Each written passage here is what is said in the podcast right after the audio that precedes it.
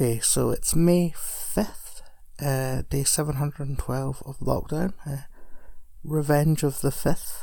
Uh, I saw someone describe this, uh, which amused me a little. Uh, I've been quite emotional. Like, uh, I think that's, that's come across uh, in the past couple of days. I've sort of talked about mental health and like being sad and that kind of thing. Uh, but nowhere has it been clearer to me that uh, my emotions have been affected by the lockdown uh, than last night. I was watching something uh, uh, on YouTube, um, and the advert before it was uh, they've okay, they've done a new version of the Budweiser "Whassup" advert, um, like a new quarantine version if you don't know what that is, I, hang on, I'll describe it. Basically, it's a bunch of guys. And one of them calls the other and asks them, What's up? And the, and the other person says, Not much. What's up with you? And he's like, Just watching the game, having a bud. True. That's that. And then the, the other people get involved and they all get on the phone. And then at one point, they all start going, What's up? What's up? What's up to each other? It was a cultural phenomenon. Uh, Budweiser are really good at cultural phenomena for like a bit. Their adverts, I, I was never a fan of beer. I definitely am not now. Uh, but I was never a fan of beer. But I always, I find. Okay, as much as I find terrible adverts, like the M&M's adverts that have been discussed on this previously, uh, like fascinating. I find good adverts mind blowing. Like a good advert is can be like a piece of actual genius. I'm not saying this is genius, but it was everywhere. Kids loved going, What's up? Everyone loved doing it. It was parodied in The Simpsons, uh, in Scary Movie, it's still parodied like this day. Uh, there's an episode of Santa Clarita Diet where, which is a zombie show on Netflix, where Drew Bar, which came out like two or three years ago, where Drew Barrymore does it, and I'm like, that was like twenty years ago, and we're still referencing it. So, yeah, like the Budweiser one, they also had like the Budweiser frogs, if you remember them. The ones that went, one said Bud, one said Wise, one said Er, and together they said Bud, Wise, eventually, and then sang a little song. They also, uh, Budweiser had an advert not that long ago, which features the song uh, "You Me Dancing" by uh, Los Campesinos. Los, Camp- uh, Los Campesinos are one of my all-time favorite bands, and now when they play live, uh, they introduce that song by saying, "This is a song about beer," which just makes me very happy. So anyway, last night I was watching YouTube and this Budweiser advert comes on, and it's like, hey, what are you doing? It's like, nothing much. In quarantine, having a bud. and like, they've refilmed it. Like, with people, like, people in their homes, these actors in their homes. Two of them clearly live together. I think, I actually think that it's the, the guy who created it and his brother, I think. Because uh, I, I think I, I knew this. I, I should do research, but I refuse to do research for this. I think it, like originally it was like a stupid short film that they'd made. And then like they sent it to Budweiser and Budweiser were like, Yes please, we'll take that. But this guess is uh the idea is check in with your buds. And I genuinely teared up. Uh, a combination of nostalgia, I presume, and just the fact that that's just really cool that they like Budweiser. I know that they're a massive multinational corporation or part of a corporation, and they only care about money, etc., etc. But I was just like, oh, they're asking us to check in with our buds, um, and it just genuinely touched me. Um, in a way I wasn't expecting. I was like, oh,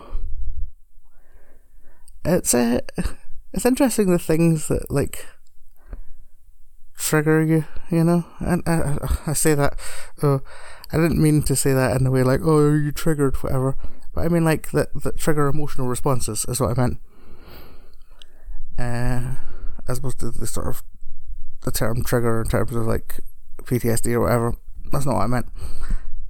but uh, the things that elicit uh, emotional responses from you, like I genuinely teared up um, at a a twenty year old beer commercial, which is uh, like that's what's happening to us, I guess. We're in a sort of weird space. Uh, another thing I did last night is we finished watching Westworld, uh, season three. Uh, it's mad. The the season finale is just absolutely mad.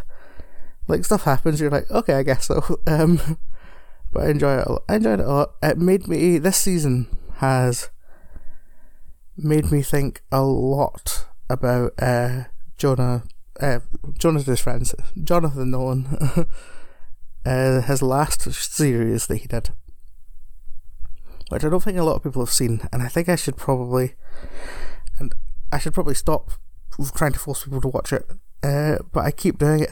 Right. So before Westworld, uh, Jonah Nolan did a show called uh, Person of Interest. And Person of Interest is one of my favourite TV shows, like, of the past 10 years, or maybe ever. uh, let me explain. Person of Interest is a. It was a. It was a procedural show, uh, which is, as to say, like an episodic show, like a, you know, your Law and Order type shows and stuff, that was on CBS in America. Or at least that's what it appeared to be. So I'll give you the premise. After 9 11, the government, the US government, uh, tr- tries to create a an algorithm, a system for uh, predicting future terrorist attacks, so that that doesn't happen again.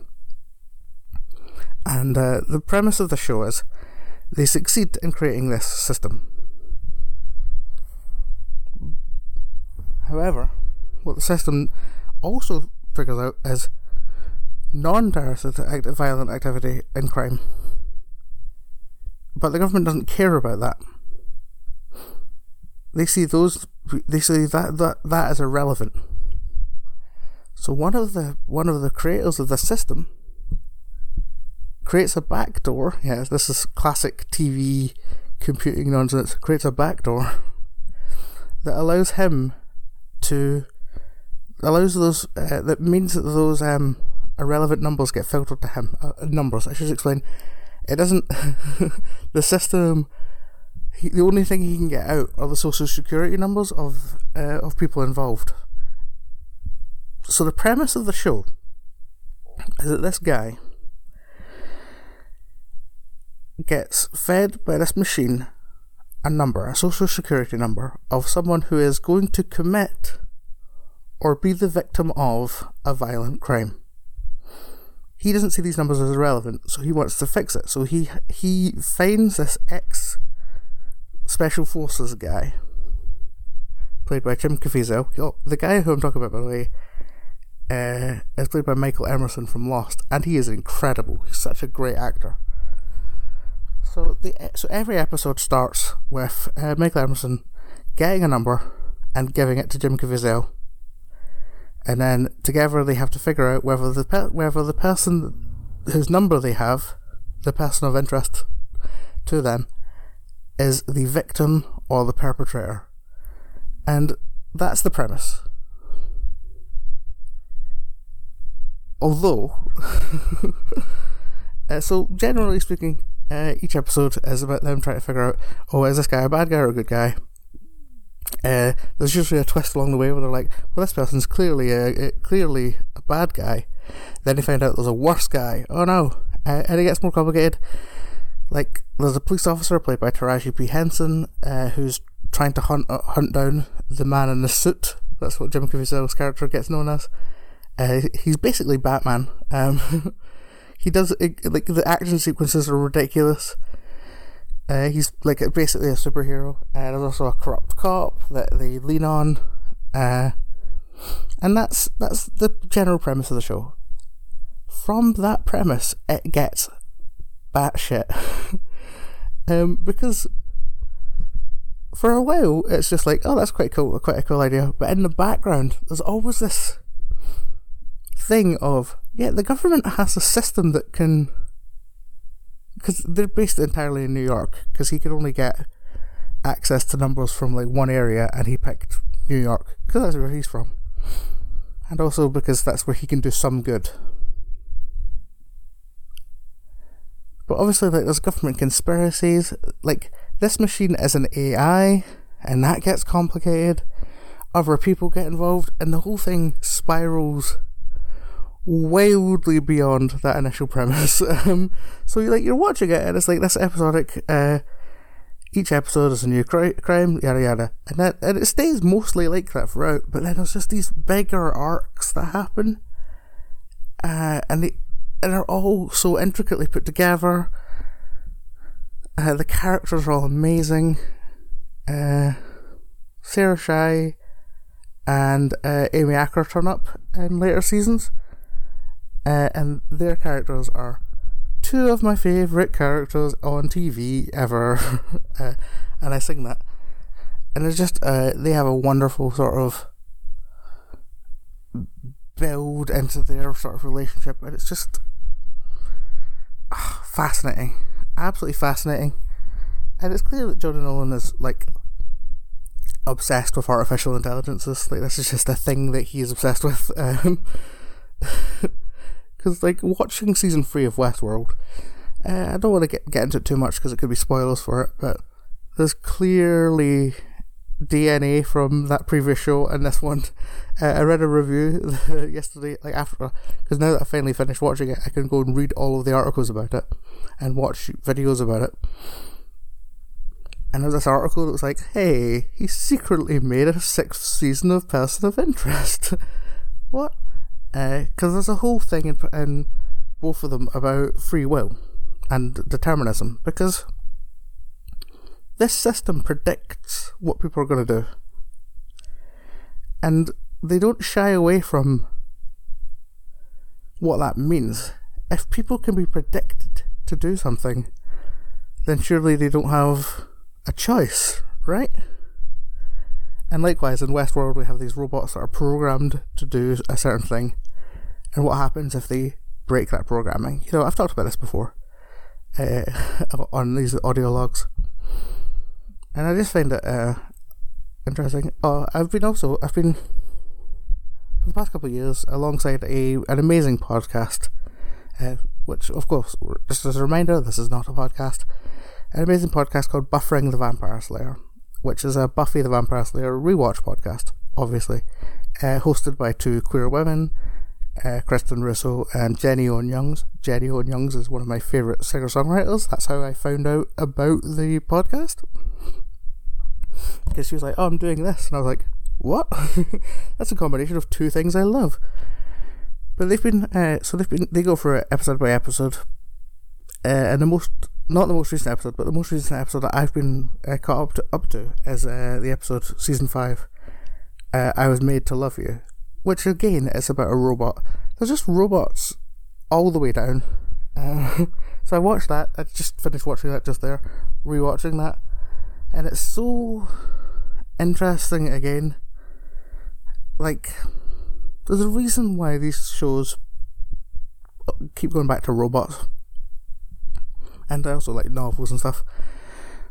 I don't want to talk about robots too much. I, I keep talking about robots with everyone. Uh, I love robots, but um, it's just a it's a great episode. It's a really sad episode, and uh, and it also, but it's not as sad as the episode that immediately follows it.